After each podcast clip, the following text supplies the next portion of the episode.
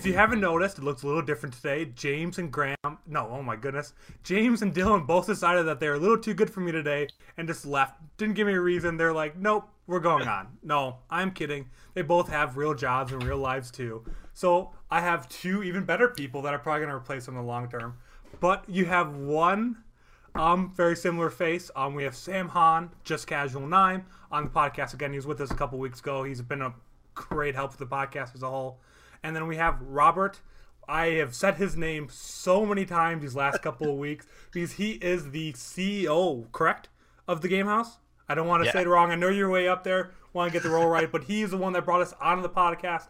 He is the one that we are stri- streaming on this Twitch channel. He is that man. So I think Sam, I'll give you your 30 seconds to pitch you, anything you got going on right. I always love giving our guests like what's going on in your life right now. We know you just moved to LA. Are you working on any projects?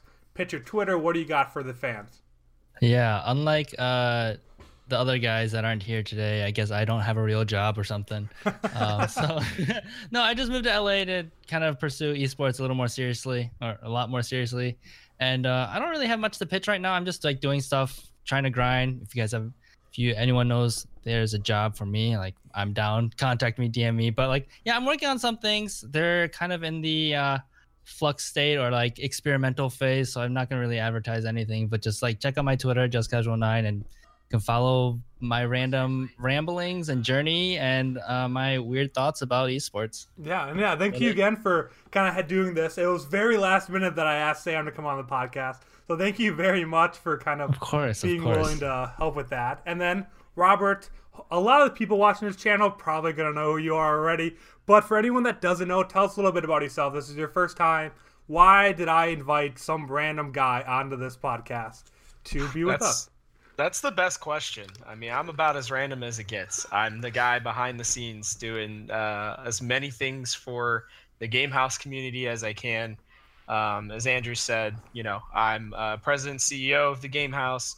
Um, I get to I get to do all the fun stuff, um, which is slightly joking, slightly not. Uh, I get to do things like this, where I get to hang out with people and uh, you know go to events like NALCS, and then I get to do all the not so fun things like look at numbers and run budget sheets and all that great stuff. So, um, what would yeah, if you had no, to pick like an esport or two? I know Sam's big league guy. How about you? I mean, what if what is what do you follow the most for esports?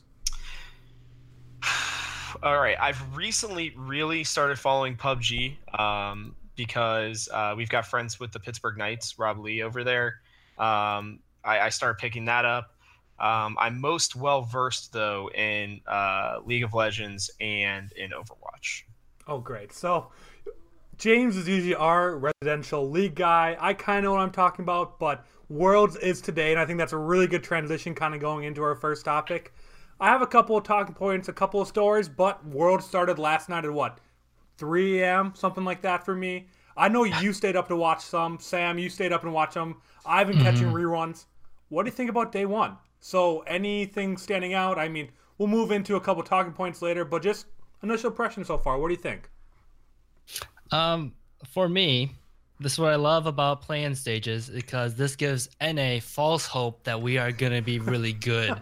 we're like, wow, we're stomping through all these teams. This is great. We have a chance at Worlds just to get completely demoralized as we go 0 and 10 the second week of group stages and lose all chances, even when uh, the world tries to help us out. But uh, it was interesting because first game that Cloud9 played was super hype. They they did really well. They dominated. The second game against uh, Japan squad, which Japan is like a super new region, they had a lot of trouble. And it's Cloud9 with three rookies, by the way, which is absolutely amazing. And the three rookies are doing like a lot of the initiating and really having a lot of control over the game, which is awesome. But that was a scary game. It was a really exciting game, scary game, and I can't even actually blame Cloud9 for being bad or anything. Japan actually showed up and was like looked really good, which was very surprising. But um, yeah, my ego of NA and this false hope is not so grand this time, which worries me a little bit. But it's been exciting. Yeah. How about you, Robert? What do you think? I mean, it was uh, it was interesting. I've uh, the last time they were in Korea, I just stayed up to watch it. This time, I went to bed early. I was like, okay, I'm gonna get up. I'm gonna watch this. I got up. I hated myself for it. My tea wasn't made yet, and I didn't have time to do it. So I watched the first Cloud9 game. It was awesome. I watched Gambit uh, look just horrific. Um, and uh, then I went to bed for two games, watched this, the Cloud9 game, and then started working. Started my normal work day. So, um, you know, I will say I, I love um, the new arena in Seoul that the LCK is going to have. That was probably my biggest takeaway is, you know, the fact that people are talking about building arenas and all these different places, right? You know, this is such a huge step uh, for, I think, a, a, lot of different esports right now, and specifically for Riot because, uh, you know, they've done the franchising thing. They haven't decided if they're going to uh, do geolocations or not, but having this new arena – for the LCK, I think just is speaking volumes. I know it's bigger than the one um, in Los Angeles, and I think it's bigger than the one in Berlin as well. So, you know, really, really cool to see that. And then I guess just takeaways from the games themselves were um, it, it's clearly Japan is way better than I expected them to be. I really thought they were going to be the worst one in that um, in that group, and uh, that is definitely not the case. Yeah, and I guess like I like a lot of you know, I don't really follow League super close. I did for whatever reason. I bought one of the League uh, crew necks. It just arrived. Nice. It arrived on uh, Saturday, so I was so happy. So I got to wear that today for the opening day. But um, I didn't really know what to expect going into these games. I set an alarm for 3 a.m. pretending that I was going to get up. Second that alarm went off, I threw my phone across the room. I'm like, nope, I'm not not doing it. So I slept in and started watching some of the replays going on. And I mean, yeah, I mean, I'm like, wow, NA looks really good. Cloud Nine looks amazing. Like, why does why is the NA lull like all the time going on? But then I realized this is play-in and that this is not anything real. Like that is how out of it I've been for Worlds. I was very excited to start watching League. I started playing again finally, but I didn't realize how little this really means in the big scheme of things until after the first C9 game. But mm-hmm. I don't know. Actually, I, I was excited. I was just happy to be back watching League. I, I'm yeah. I'm very excited for Worlds. It's all I can really mm-hmm. say about this is that day one there's some really good games. Um, uh, I can't think of uh, who did Gambit play their first game. G Rex. G Rex looks really really well, and then KaBuM mm-hmm. looked really bad. But in their second game, they had that. I mean, they just fell apart in the second half. Again, I can't think of what the other team was, but they had a huge comeback there. And I just it showed me everything that I love in League. I saw really good plays. I saw comebacks. I, I saw some just outplays. I don't know. I don't have much to say on this topic, but I'm ready for Worlds. I'm ready for the next month being dedicated to League Legends now that Overwatch is done. Outside of the time stuff, I'm pretty excited for it. Yeah, too. that is true. And yeah, I forgot. I'm like, oh, I should wake up for this at 3 a.m. I'm like, oh, I'm an esports guy. Like, that's I, I just feel like I have to, but then I'm like, I'm not a morning person though, so I'm not even gonna pretend that I want to try to do that. But Andrew, you don't need to wake up early. Just just no. go to Reddit, see which game is exciting, and then just watch that one. See, I think I don't that, because, like that though. I feel like like it's not the same experience. Like even when I saw like yeah, because you get to sleep. C9 win. You get to sleep. I saw your like C9 win tweet. I'm like, oh well, I know C9 did well today. And I'm like, mm-hmm. oh, that doesn't make me excited. But I, am not a big spoilers guy. But no, I'm, I'm not going to wake up early. I'm not going to pretend anymore. So I'm just going to do that. But kind of going into actual, a little bit more discussions on just kind of the things that something I said earlier on, especially when we talked a lot about the Overwatch League, is the Twitch rewards that Overwatch League started doing. I loved that idea. I love that the more you watch, you actually get rewarded for it. And mm-hmm. League of Legends finally implemented that this year. I think it's the one problem I kind of have with it. So I guess a little bit more information about it is pretty much if you just go on to the official LOLesports.com, watch the YouTube or the Twitch streams through that website, you unlock in-game, you finish in-game challenges, unlock world tokens for blue essence, for icons, for whatever you really want. There's a whole list of different things. I guess the one thing that I thought was weird, and I don't know if you guys are think this is off or something that I didn't like as much, is you had to watch on the official website in order to complete the challenges. So you couldn't like connect it to Twitch or anything kind of like that or your YouTube channel. It had to be on the lol LOLesports.com and you had to use kind of their display even though it was on Twitch. Like, do you guys think that's as big of a deal as I'm making it? Or is it just whatever? It's just a different place for you to watch it.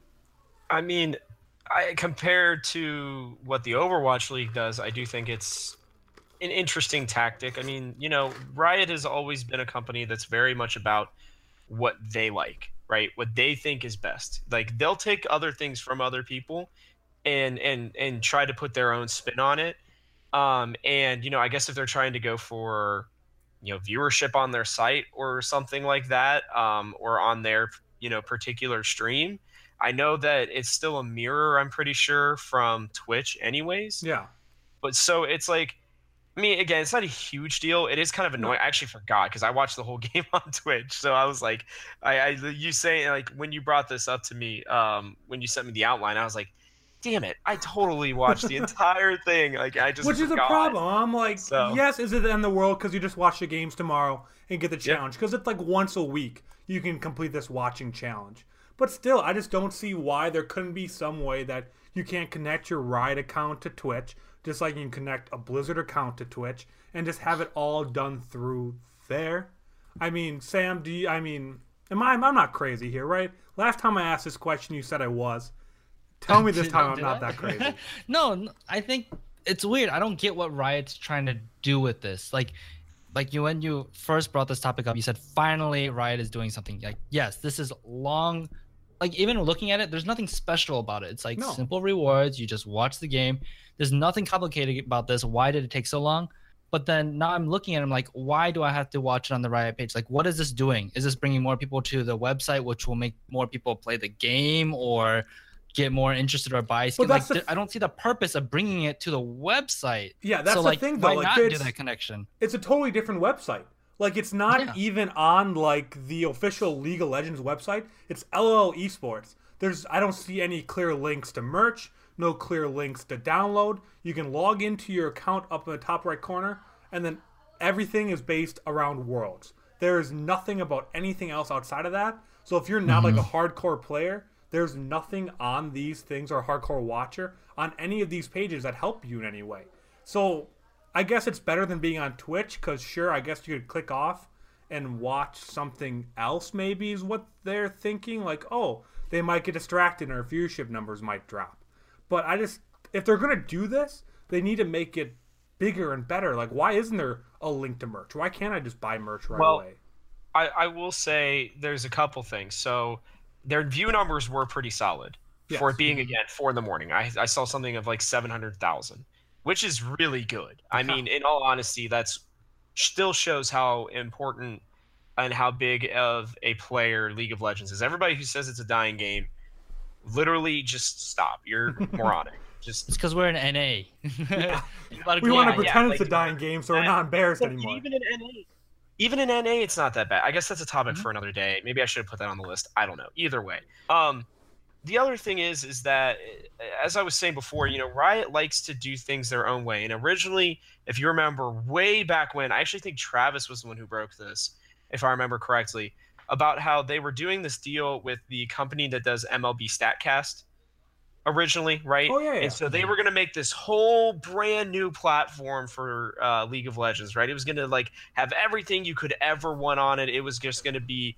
like the absolute most amazing experience for fans of esports.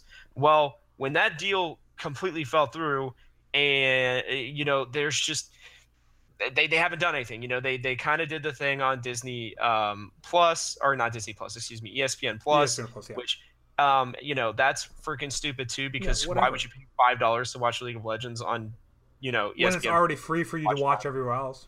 Yeah, exactly.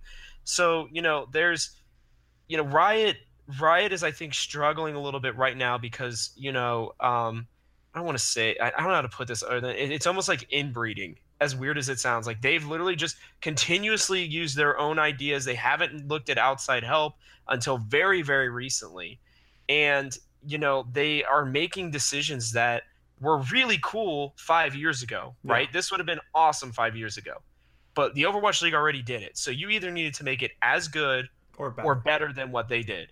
and they clearly did not do that with Yeah. this. So, I mean, it's not it's not a colossal failure because it is something that's really cool for the community, but at the same time, you made it worse than what's already available in the Overwatch League, and you're already losing to the Overwatch League in a lot of different areas. Yeah. Mm-hmm. So, you know, we'll have to see, you know, maybe halfway through. They've got a freaking month with this thing. So maybe eventually they'll change it and be like, okay, we're going to call Twitch up and get this changed. But we'll have to see. Yeah, who knows?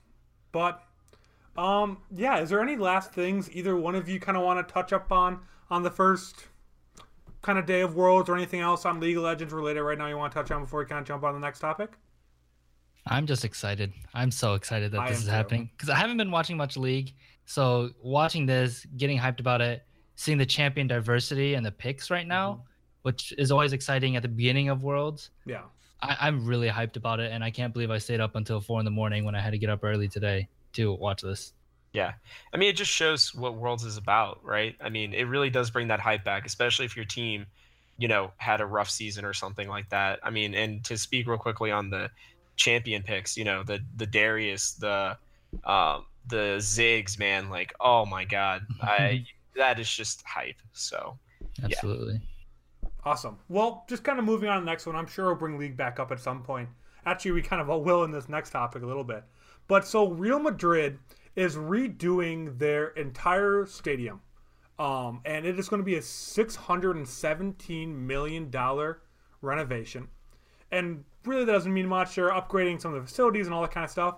But inside of the stadium, they're now adding an esports arena currently there is really nothing established for there they haven't announced any teams they haven't announced any partnership they really haven't said too much about what's going on except obviously fifa will probably be played in a soccer stadium.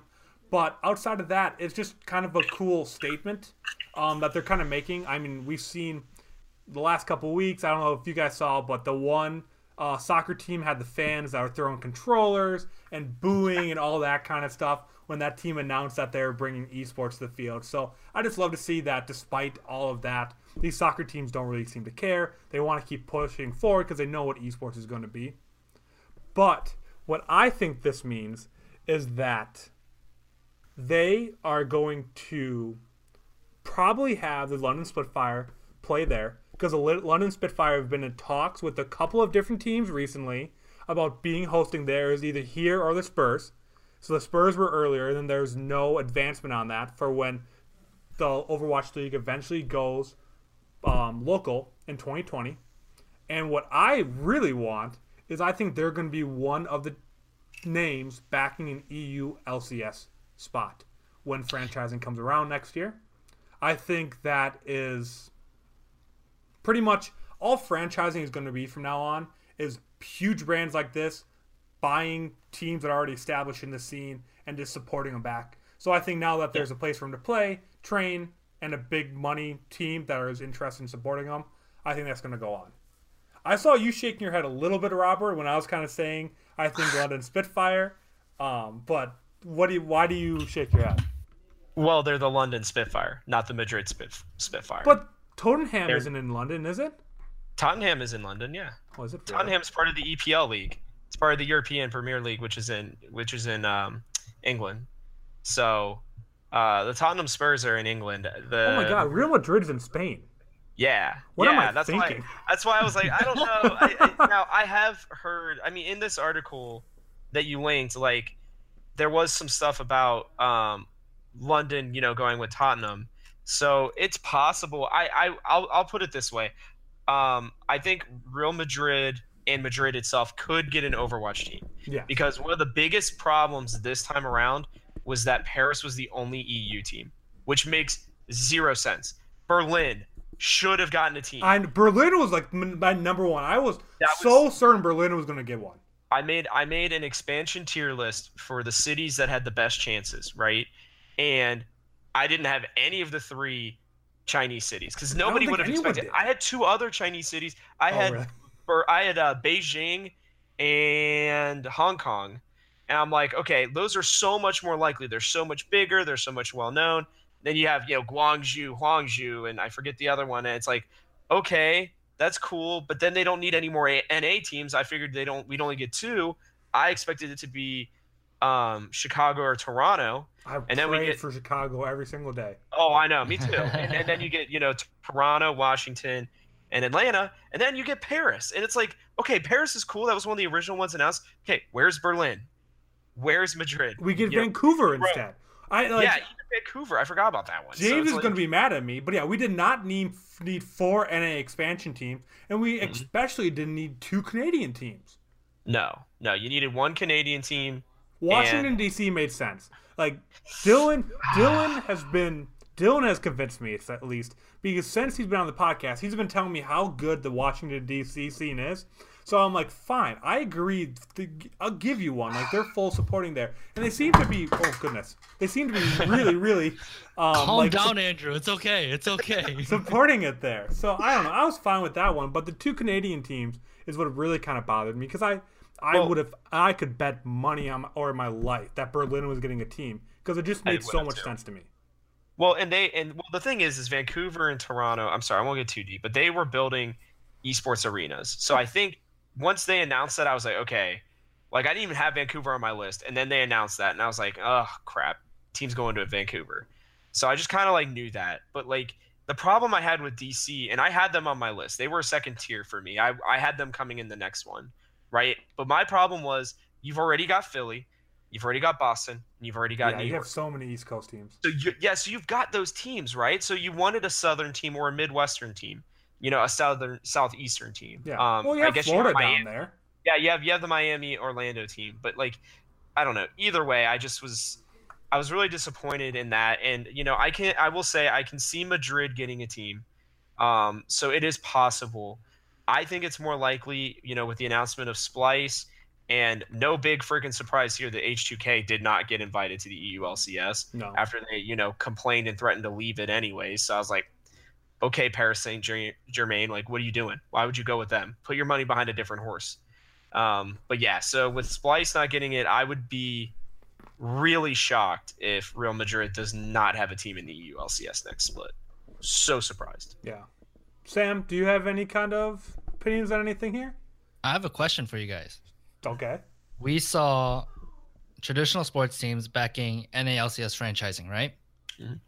And all those teams, what did they accomplish their first year? So how is that going to be any different if we have a soccer team in Europe, a brand, an organization with lots of money? Like the money is a big part. Is that really going to affect? Like, should I be cynical about this because we haven't seen it in the first year of NA franchising? I know it's still young, but what what can we expect with if Real Madrid becomes a part of it? What are they going to do? Are they going to make the team better? Are they going to have a good team, or is it going to be, you know, a Clutch Gaming or Golden Guardians or? Well, I think they should do it the other way, and I think there's much better chance of this just because of how EU LCS has been and the money problems, all that kind of stuff. Is that in Europe, I think they should back established teams versus making a new one. So it'd be H2K by Real Madrid or something kind of like that. Like I think they should back an established team versus starting the Golden Guardians. Like I get they did that over here because I mean there there's just I just feel like the NALCS versus the EU LCS is in a much different situation. Mm-hmm. Because the NALCS, at least in my eyes, has always seemed much more established and there's been less concerns and less complaints. Obviously there's problems. Versus the EU, I've heard nothing but complaints for the last couple of years about money, about organization. And I just feel like these bigger these big sports companies are going to kind of come in and support established names in there versus starting new ones, or at least just mm-hmm. pretty much buy entire rosters versus picking players that are left. Well, and to to I I, I want to counter you, Sam, a little bit in NA because Hundred Thieves is amazing. Like that is a huge success. Is that a sports team though? by- yeah, it's it's backed by uh, the Cleveland Cavaliers, Dan Gilbert. Oh really? So yeah, Nadeshot oh, got. yeah, yeah, yeah. I, I just think in. Nadeshot, So- so I just, I just kind of forget the yeah, Cleveland's he's the face of it. But like, and then you had Clutch Gaming finish fourth. You had Optic make a really good push this year. I just think the problem was is that I, I think the biggest problem that NA had was that they only went with ten teams. That's where the problem was, and they didn't keep Immortals. Immortals not I think everybody's perception would be so much different if Immortals had gotten in. Because they were all like, Well, you can't have an you know, a team in the Overwatch League and in League of Legends. And then Optic comes in and they're like, Oh, we're gonna get the Houston, you know, uh, Outlaws and we're gonna have Optic Gaming in NALCS for the first time ever. Okay. Oh, and then Cloud9's also gonna own London Spitfire. Okay. Yeah, I'm so especially confused. being a Valiant fan, I'm really pissed now that like the Mortal weren't in there because like I wasn't a big League guy. I just kind of follow Fly, FlyQuest because they have some kind of distant relationship back to the Midwest because the one of the Bucks owners has some interest in them. But I'm like, I would be a hardcore Immortals fan now just because of the Valiant. I know that's kind of backwards thinking considering that's- they were in League first, but I, I just don't see why. Uh, we talked about this a couple weeks ago. I changed my mind a little bit. I was against this at first. But Dylan was a big advocate of like, why can't one organization have teams across a couple different. I mean, do you see downsides of someone having a team in the Overwatch League, Call of Duty League, and League? What is a downside of that happening? create it's technically creating less opportunity, but it doesn't seem it doesn't really matter. Like one of the There's things that people different know is- rosters, different. And- yeah. Well, Stan Kroenke, the, the guy who owns the LA Gladiators, also owns the Los Angeles Rams and the uh, Colorado Avalanche Yeah. in NHL, and I think he owns uh, maybe the Colorado soccer team as well. So like, I, I don't have a problem with it. I liked the thing that I think that was important about it was it doesn't matter who owns it, but the rebranding was what was important Yeah. because you weren't going to have the London Cloud. Actually, the London Cloud Nines probably would have been pretty good, but like I don't know, like the Houston Optics, that's even pretty good too. I don't know. You you, you give you give you give me something. You know, there's probably like even Hundred Thieves. I was honestly like, I hate this name. Oh, I'm Oh, I liked it it right now, away. It was like the only name. Me, we all hated on Golden Guardians so hard. We'd rip on Golden that every Guardians single week. I loved much Hundred Thieves. sense though. Like hundred thieves? I don't know. I we it, I don't. Either way. So my point is that that there's a lot of there's a lot of other factors, and I think with sports teams backing, the most important part that we're getting in esports that I don't think we have, and I even tweeted about it uh, maybe a week ago.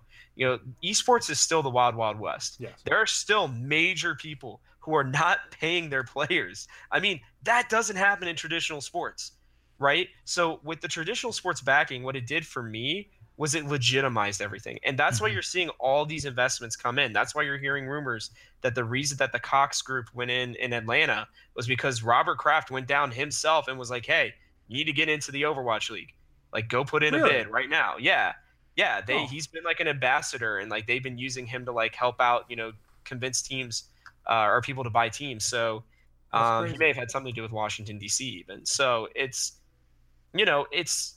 I think it's a really good thing, and I think if Real Madrid can get into the EULCS, I don't care who they create, they're going to pay a way better salary.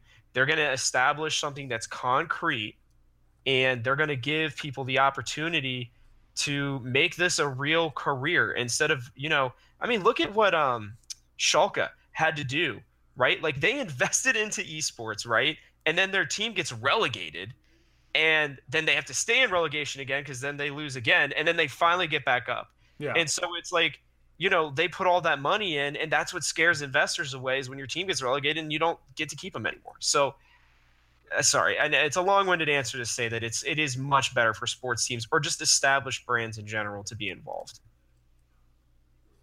you happy with that Yeah. answer, Sam? No, I actually agree. I was just I was just in- curious about uh where this tirade would go. Yeah. Yeah. Yeah. You're just kind of doing what I do. You just kind of poke the bear just to get us to go off topic and just go into something else. But no, I I'm appreciate that because I try doing that as much as possible. Because I think those long kind of on topic but off topic discussions kind of are some of the best talking points because it's more like opinions versus like facts or anything kind of like that. Mm-hmm. But any last kind of touch up points on this topic before we jump on the next one? Good. So the next one isn't that long, but you might have some interest in it because you mentioned PUBG earlier.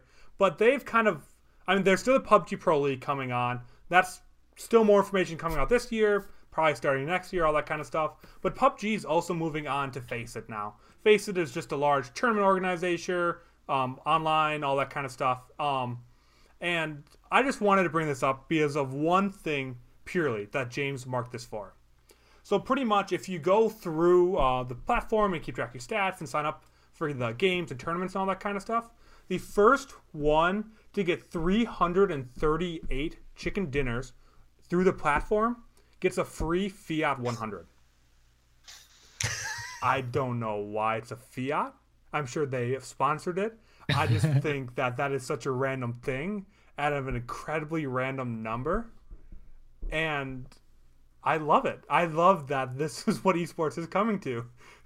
you just get a free car if you win that. No, but I guess you're going to know more than what I kind of have any opinions on this because I don't follow PUBG much. Like, what is your kind of opinion about PUBG moving on to this next platform? We make fun of it, kind of calling it a dead game here and there.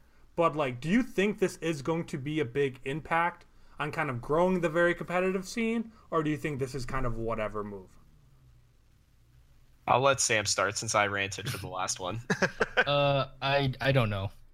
you might want to yeah. take this one, Robert. None of us are very big PUBG guys over here, so I'm very well, glad you're having it here. Otherwise, I would have talked about the Fiat 100 and moved on. I'm like, well, actually, I don't know let enough. Me, let me talk about the Fiat a little bit. Yeah. I, I, like it too. I don't remember what game it was, but it was one of the uh, MLB games that came out where it's like if you throw a perfect game, a perfect pitch, like no hitter game, you got something. I don't remember what it was, like a million dollars or something. But there's a yeah. ton of hype around that and unfortunately, like someone got it like right away, but that worked. It generated so much hype. So I love that people are being creative about this. Like they're they're thinking out of the box, even though this has been done before. Like every creative idea is actually just stealing from one another. But like I like to see this because it generates hype. It has conversations. There's a reason why we're talking about it on this podcast because yeah. it's it's different, right? It's not like yeah, I mean that's what like even Epic Game is approaching their esports differently than other play other uh, game developers. So it's really cool to see something probably that might be a lot cheaper. And this is probably really cheap advertising actually when it comes to like how much it costs to actually get a car. Like this is really smart way to like one to help PUBG get some more attention after all these other things like uh the Call of Duty Black Op, uh, what is it called? Black Dorito Bowl. Blackout. It's Blackout, the Doritos Bowl. yeah, whatever. yeah, all that stuff. Like, there's a lot of news around these uh, battle royale shooters that PUBG is kind of everyone's scared about PUBG's future, and I don't even know what PUBG's future is going to be, but it looks it looks bleak to me. So I'm excited to hear what Robert has to say. But yeah. this is like this is a really smart thing that's going to just drive conversation. I like that it's been done. Yeah. So I was um so uh, real quick, it was it was MLB 2K11 I think because okay. I got it and I threw a perfect game the second day and I took a picture of it and then as soon as I sent that picture, I saw online that somebody else had done it. I was like, oh, ah, so sad. Um, but um, yeah. So I'll, I'll tell you this much: PUBG. The thing with battle royales is it's always what's the latest thing to come out right now. There's been nothing that has been set in stone structure wise, right? It was H1Z1, then it was PUBG, then it was Fortnite. Now it's going to be Blackout, and then it's going to be you know, whatever Battlefields is ends up being called. More than likely, I would not be surprised if Halo does it. You know, Battlerite recently came out with a battle royale mode. Um, there's another one on here that we actually just covered recently called Rings of Elysium that just recently came out. I mean, everybody is doing it. And the one thing is, PUBG has always survived and still been a top hmm. like five game on um, on Twitch. It's carried honestly by Chinese viewership, which is why it's fallen so much in the last week, is because ever since that Twitch ban. But um, that but the game is still alive and well. If I'm being honest, like they had their international and they had like 150,000 people watching it or something like that, and then they hmm. were up over 300 plus with the Chinese viewership being included. So you know they get plenty of people. And one of the things I was on a call this week uh, or last week that was about okay, you know who's doing better, Fortnite or PUBG, you know, whose future looks better, blah, blah, blah. And a lot of the points that came out from people in the industry was that, you know, Fortnite's great, it's a lot of fun, but it's a terrible esport. And that is something that I felt for a long time. It's not a good esport. It's really not. It's a very entertaining game. Anybody can get into it, and it's a good game, but it is not an esport. An esport, by definition, is you know teams and you know competition you know, there's no established scene. Nobody knows who's good. Nobody knows what makes them all that good necessarily, right? It all comes down to, um, you know, your building abilities and everything like that, where there is skill involved, but there's still such a a lack of you know understanding of where the rankings are and everything like that. Well, guess what PUBG's been doing while they're doing that? They're establishing the PUBG League. Yeah. And it's going to be the first battle royale to actually have a legitimate league. And I think hey, what, hey, hey, H1Z1. It's not a real league. Uh, we kind of forget sorry. about that one. that, one. that one's gone, unfortunately. H1, if you want to talk about, about a real dead game, that that one's a real dead. um, and you can take that to PUBG. So here's here's what why FACEIT is good, right? Um, FACEIT is going to increase people wanting to play it because, like Sam was saying, there are going to be people who have been playing the other battle royale games who want a freaking Fiat 100 or just a free car in mm-hmm. general, right? And so, what it's going to do is it's going to allow that to happen, and it's going to cultivate talent for these new leagues. All these people oh, who are going to want to buy in, they're going to want to know, okay, who's getting the most wins on FACEIT, right? They're going to check that stat. I can almost guarantee it, and they're going to go try to sign the people who are good, and it's going to allow them to create this scene that while PUBG's throwing a hundred million dollars into you know their scene, you know they're hoping Ninja would win, right? And some random kid goes out there and wins it, right? And his popularity increases a lot, but he's still I, I'm pretty sure he's still unsigned, you know. And I think it's because he's fielding offers. But but the the the thing with Fortnite is is that they don't know where they're going with the game. They know that it's it's a very much a game that's about popularity. That's why they have so many changes.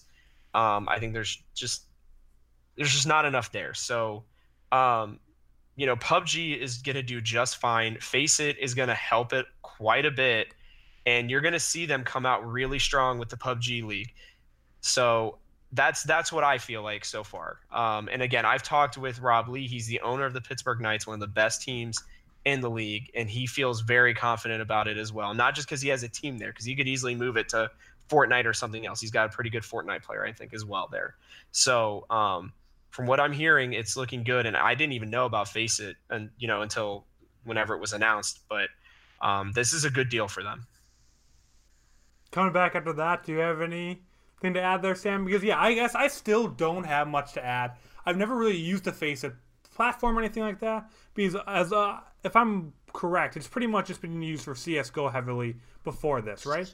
Mm-hmm. yeah, and I was never a big CS:GO guy, a CS:GO guy. So like I don't have much connection to the platform. I just thought it was really interesting because we do have the PUBG League coming up. The Fiat 100 is just a fun creative marketing platform. And I was just kind of curious what your thoughts about it, which yeah, you gave very good ones that are probably a lot more detailed than anything I would have been able to come up with kind of short because you're invested in it and I just feel like understanding what it's going to do for it is yeah, I, I really do agree that it's going to be good. I mean, all these stories. I mean, nothing I really found or we talked about today is like good or bad. It's like all three of these things have been really good things for esports. I mean, mm-hmm. esports mm-hmm. arenas going in, PUBG going on new platforms, League of Legends having really good numbers off the bat, entertaining games. Like, it's a good week to kind of be talking about League of Legends. And even if you see on our Twitter, um, we just shared uh, ad by Samsung. This is just something that kind of going off. Did each one of you guys see that? Yeah. Sam? I, I'm not sure what you're referring to. Um, so there is uh, an ad by Samsung that they just put up over the weekend, I believe, and what it hmm. shows is this young um, African American girl, and that is important to kind of point out because it just goes to show diversity. But it shows her um, sitting on her bed playing Fortnite, and then just kind of her going up and dreaming about being asked, uh, sponsored by a local gaming store, then playing with Travis Scott, then like being signed to a pro league. So it's just kind of pretty much of this young girl dreaming about becoming a professional esports athlete. So I just mm. think a lot of these things this week, like there's nothing controversial, nothing bad for once in esports. It's just a lot of cool stories. A lot of these things you just jinxed that something's up. gonna happen today. Yeah, I know. We're gonna get announced. oh yeah, some, something tomorrow will come up, and we're like, well, we'll talk about that next week, and I'll be taking all my words back. But yeah, it was a really pretty light news week this week. But everything that we saw was these good little stories. And there's a couple other ones we linked to in the Slack that I didn't bring up here because they're just more like feel good stories about um, esports right now, which is always a great thing. But I guess is there anything you guys kind of want to talk about? I know we have two talking points like that, but these were the three big news stories, and we got about 20-ish minutes just to kind of talk. I have a couple questions for you, Robert, and um, Sam, if we have time that. I know you said you're playing the Battlerite Esports. Actually, let's take just a couple minutes to kind of talk about that. Like, what is your initial impressions of like Battle Royale. Like, is it going to ever kind of live up? Because I know Dylan talked about Battle right when it came out. He's like, I'll bet you money in a year, which is coming up pretty closely, that Battle is going to be a huge esport and stuff kind of like that. And it pretty much hasn't had much growth. I mean, do you think this is going to make a difference for it, or is it just going to be kind of another game that comes and goes? So I will I will speak on it as someone that didn't play Battlerite much. I got like the founders pack and stuff, and I played like maybe three hours of it. But uh, I got Battle Royale when it came out, Battlerite Royale, and it was fun to begin with. It was kind of cool. Um, it felt very familiar for me as someone that played a lot of League of Legends because it people I keep seeing people say, "Oh, what is this? This looks like League of Legends." And it's cool because you get you have spells. You have a lot of spells actually, and a lot of abilities. A lot of things are pretty much skill shots, so you can outplay.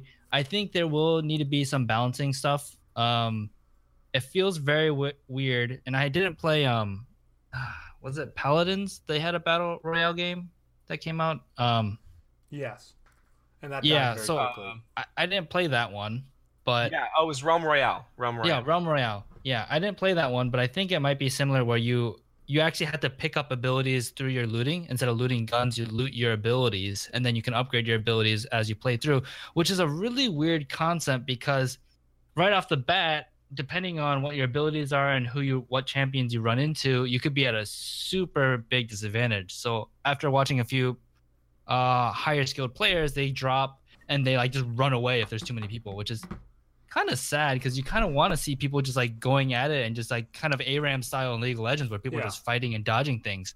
So I think there'll be some interesting balancing issues with that. And I was watching Summit Summit1G play and he was like raging so hard and I I felt I felt his pain because you'd go up to a, another player, you'd fight him and for some reason they're doing so much more damage than you are and it just like feels horrible but at the same time like every now and then you get that really fun outplay and and you just smash face and it feels really good. But i really i think the big challenge on how successful it will be is how well they balance it. Yeah. because i think if they they can balance it fairly but then it could turn it into a very boring stale hold off and hide loot game. Or if they're creative and balance it correctly there's a way to jump into things have good reasons to go crazy and fight it out right at the beginning versus like you everyone has to spread out on the map find your own place loot up and then meet in the middle at you know like 20 minutes. I hope it doesn't turn into that because that's i think that's like pretty much where all battle royale games kind of eventually go to. Like this is the correct correct way to play it. And i think Battlerite could make it where it's fast paced the whole way. I just don't know. That's the balancing team's job. I don't know how to do yeah. that but that that's what's worrying me right now is the balancing. But it's pretty fun and it's a nice different way to play a game rather than from a first person shooter uh, perspective. Yeah. Robert, have you watched played. any of it, played any of it, anything kind of like that? I know I haven't. I played the original Battlerite and I enjoyed that to an extent, but still, it just didn't catch me enough that made me want to stay. I played a couple hours. I enjoyed my time and then it kind of moved on. And I was kind of, I was honestly surprised when I heard about this that the game was even still alive and kind of kicking. So, but yeah, what do you kind of have about anything on this?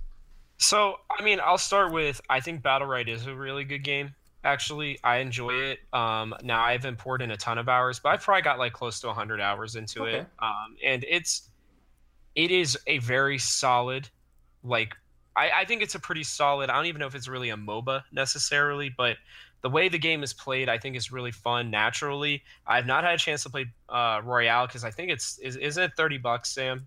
Right uh, now? Yeah, I think it's twenty bucks at least on 20. the opening day, and then people had like uh, coupons if you're founders and stuff. But yeah. Okay.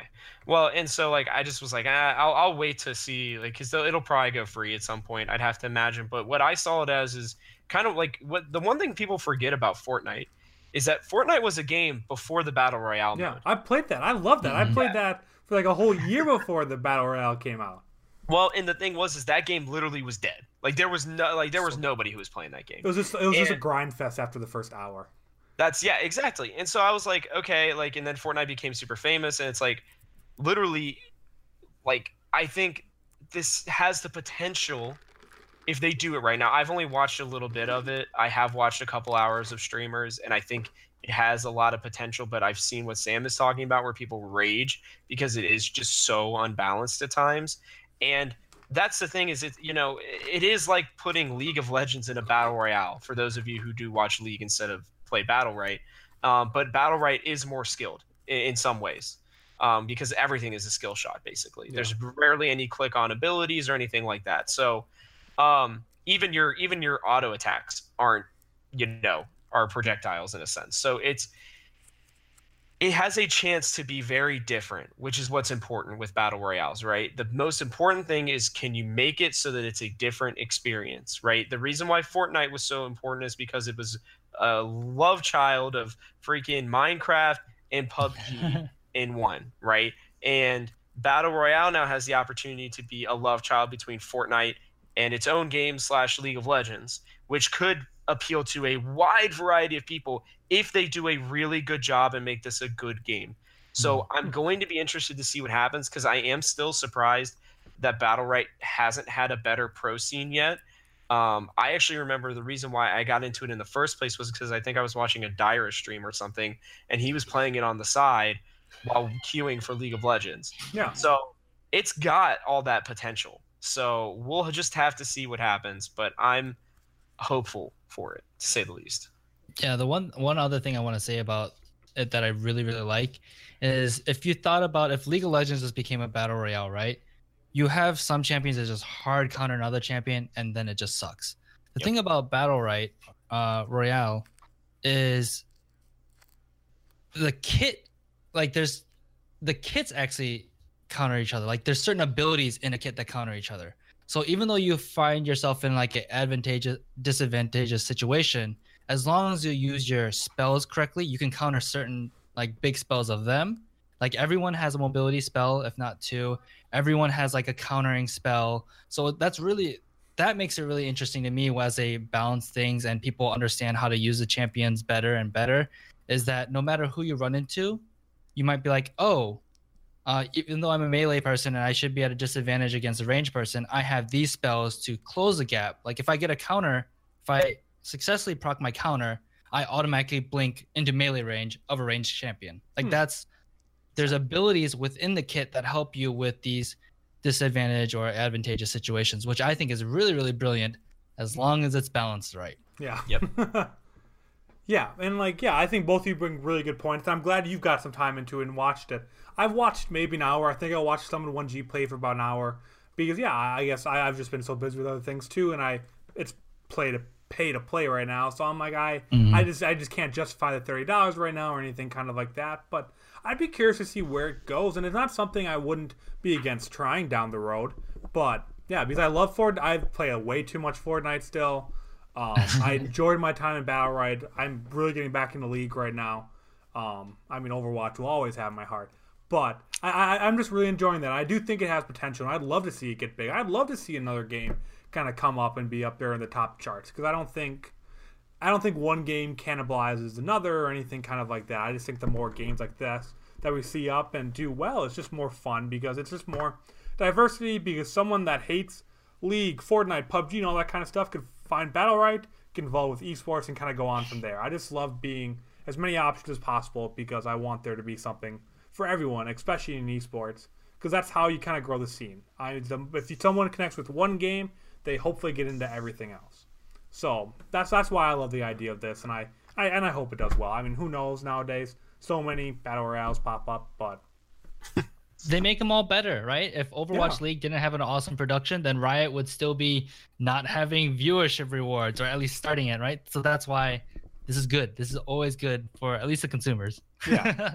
Completely agree. So, kind of going on the last little topic. We we got a couple minutes here, but I just kind of want to talk to you, Robert. And you can pop in with any questions you may have, Sam. But just kind of, I want to know a little bit about the Gamehaus. I this isn't like we're sponsored by you guys and all that kind of stuff. Like this isn't just like a marketing ploy. Like you run a business. Um, so for you guys that don't know, the Gamehaus is a news website that covers in depth for sports and esports. And what is the difference between the two sides? I mean, you are literally have your feet in both sides. I mean, do you see the esports side and like even hiring and working with people and getting stories being much different on like esports versus sports? Do you think it's really the same? Like, just what's kind of the comparison between the two for you and like seeing both of them and getting hands on with both? Well, I think the most important thing to start with is that they're both fueled by the passion for competition. Yeah. Right. And that's where we really try to show, you know, and our goal is to bring them and cover them equally. That's always been the thing that I've preached since I started it as I was like, esports has has just consistently until the last maybe year to yeah, maybe two years, struggled to be taken seriously. And there was always this stigma against gamers, right? Like, oh, you know, gamers are nerds that live in their basement and all this crap, right? And so, you know, one of the things we set out to do was to really kind of show that, you know, they're, the worlds aren't that different. They're just different, you know, categories of competition. And so, you know, it's important to start there. But there are major, major differences in a lot of different parts of it because of the fact, um, and it's not necessarily the coverage part of it. Um, it, it's more about the people in it right now, and there's just it starts with there just aren't that many, right? There just really aren't that many people compared to what you see in sports, where it's like you know there's a million people who are going out and getting their sports you know journalism degrees. Yeah. Um, you know, one of the things that we've really wanted to do is try to create better journalists. And so we've taken what we know of sports journalism and what we know of esports and have really worked to help mold people into, you know, the first sorts of esports journalists. And it's because there is no place for them to go right now where they can learn these things, right? I mean, it's just it's it's trial by fire. And wouldn't you rather be doing trial by fire with a group of people who have been you know in the fire for at least a little longer and somehow are still alive you know i mean that's that's that's kind of what it comes down to because it is um, a it's a tough world and it's an interesting one because you've got people out there who are able to make fake claims and go to glory because of yeah. it you know and that is a huge problem and something that we are you like you cannot publish a story with us especially on the esports side, if you don't have at least two sources.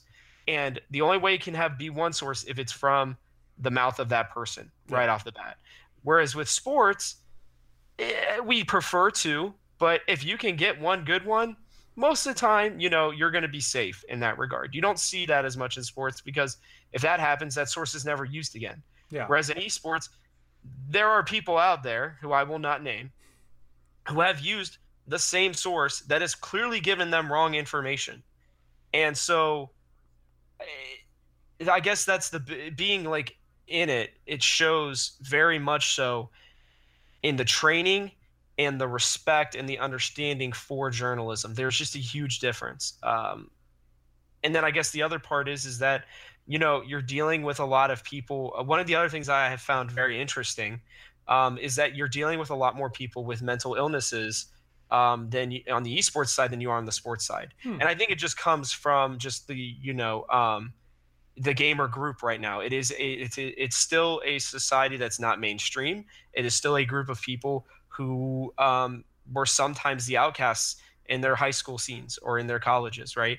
And that's the thing that I've loved to work with is, is I love to work with those people and help them and help them give their you know get their confidence um, whereas with sports journalists, I don't really have to do that very much. Most of them come in pretty confident of themselves. um, you know, they seem to, you know, they kind of know what they're doing because they've done it.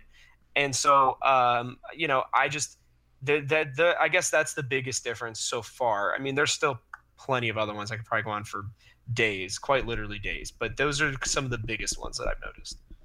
Yeah, Sam. I mean, I got a I got a question or two, Sam. But is there anything you want to ask, kind of on your side? Yeah, I'm I'm kind of curious since since there's so much uh a lot of the stuff that Gamehaus does is with esports journalism. I'm I'm curious uh, what the challenges are for you and how how you guys are dealing with it because or that that specific niche because we've seen so many good websites go down, right? Because it's it's hard like banner ads used to be the big thing for anything written and now those are like the everyone hates them, right? And um I'm curious at what you guys are doing and how yeah, just your thoughts about this whole yeah. how to do esports journalism and keep it alive.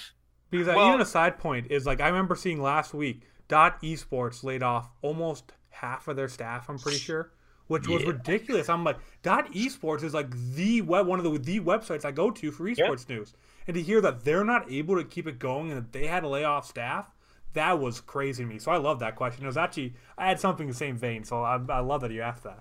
So I can't Geniuses.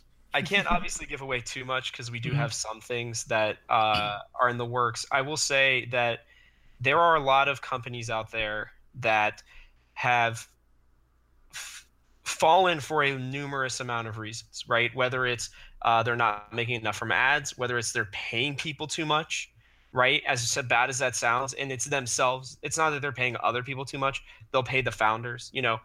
And people will invest money into these companies, and uh, you know they'll just kind of waste it. You know, they kind of bleed it. They don't try to change things, and so every company, whether it's you know Slingshot, PvP Live, um, Yahoo Esports, right? They all had something that we have personally taken account of and made sure to learn from.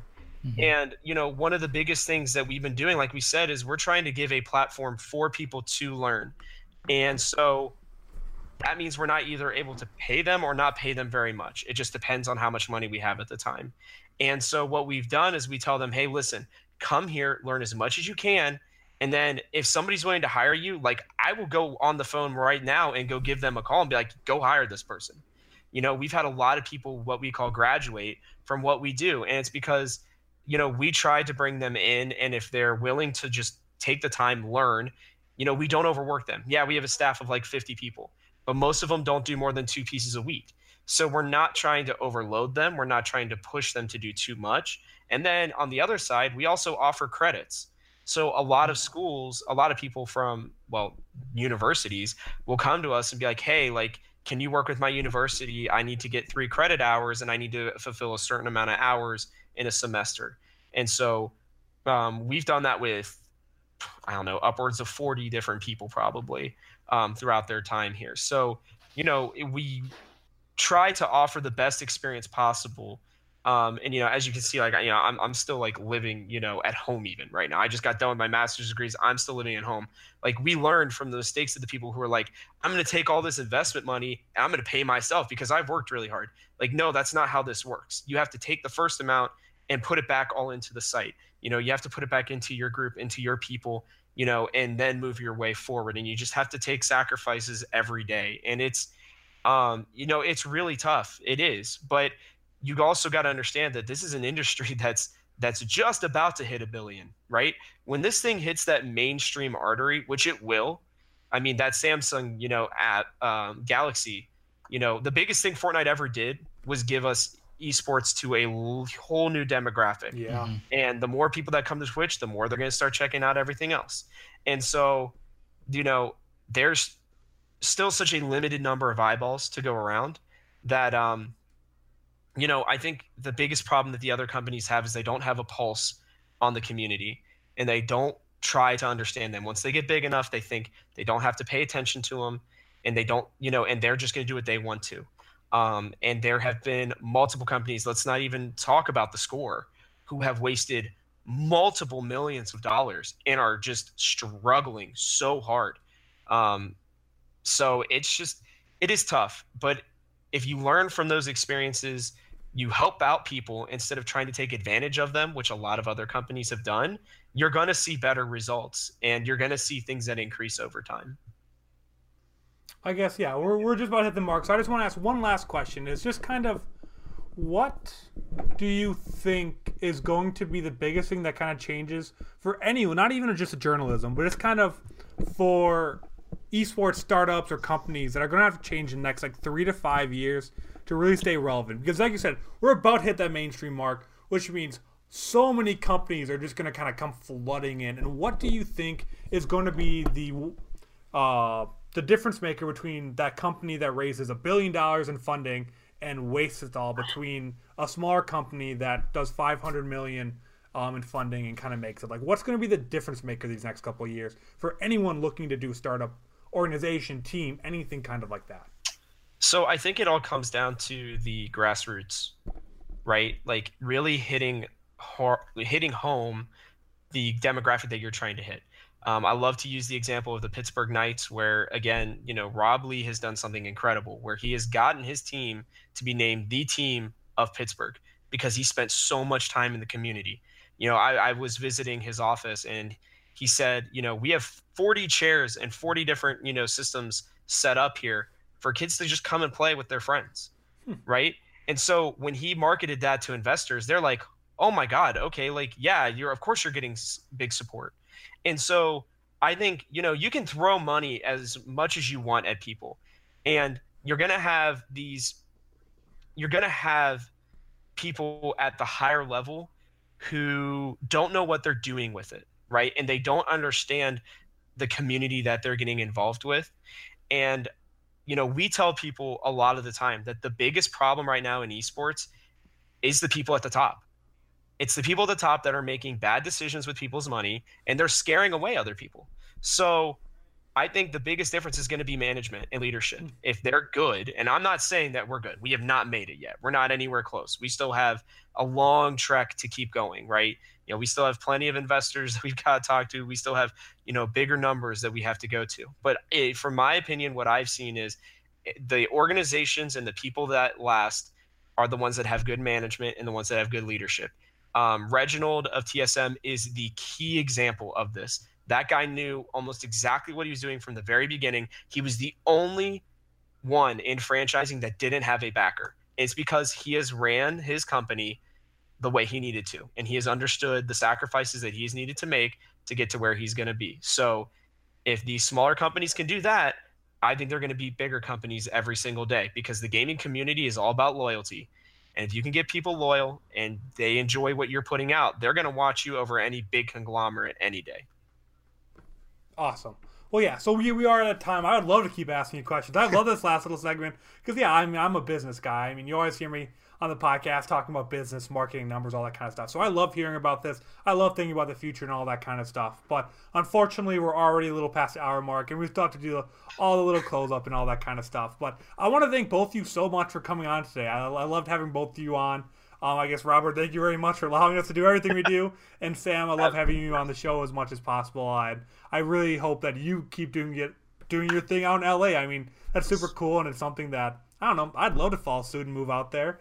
Um, but we talked about a little pre-show. Who knows when that'll kind of happen? But no, I love having both of you on the show, and I I'm sure I'll have both you both um, back on at some point. Because Sam, you're my go-to guy when I need someone, and Robert, you're stuck with me whether you like it or not. So I'm here, man. I'm here. But yeah, again, thank you all very much for tuning in to this week's episode on Twitch, or if you're listening on podcasting platforms or on YouTube later, thank you very much for listening, all that kind of stuff.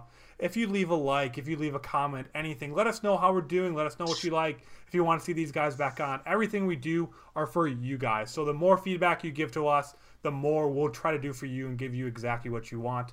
Um, you can find us on Twitter at the Esports Pod, T H E E S P O R T S P O D. That's where you get all of our information, all that kind of stuff. Otherwise, we stream on Twitch at twitch.tv slash the Gamehaus every Monday night at 6.30 p.m. Eastern Time, with everything going live the following Tuesday morning.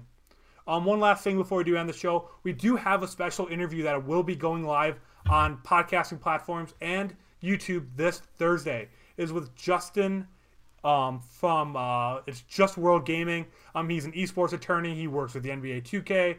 We had a, um, James and Dylan had a really cool interview with them, so I'm really excited for you guys to see that. So do keep an eye out. That'll be on the Gamehaus uh, YouTube and then our podcasting platforms on Thursday.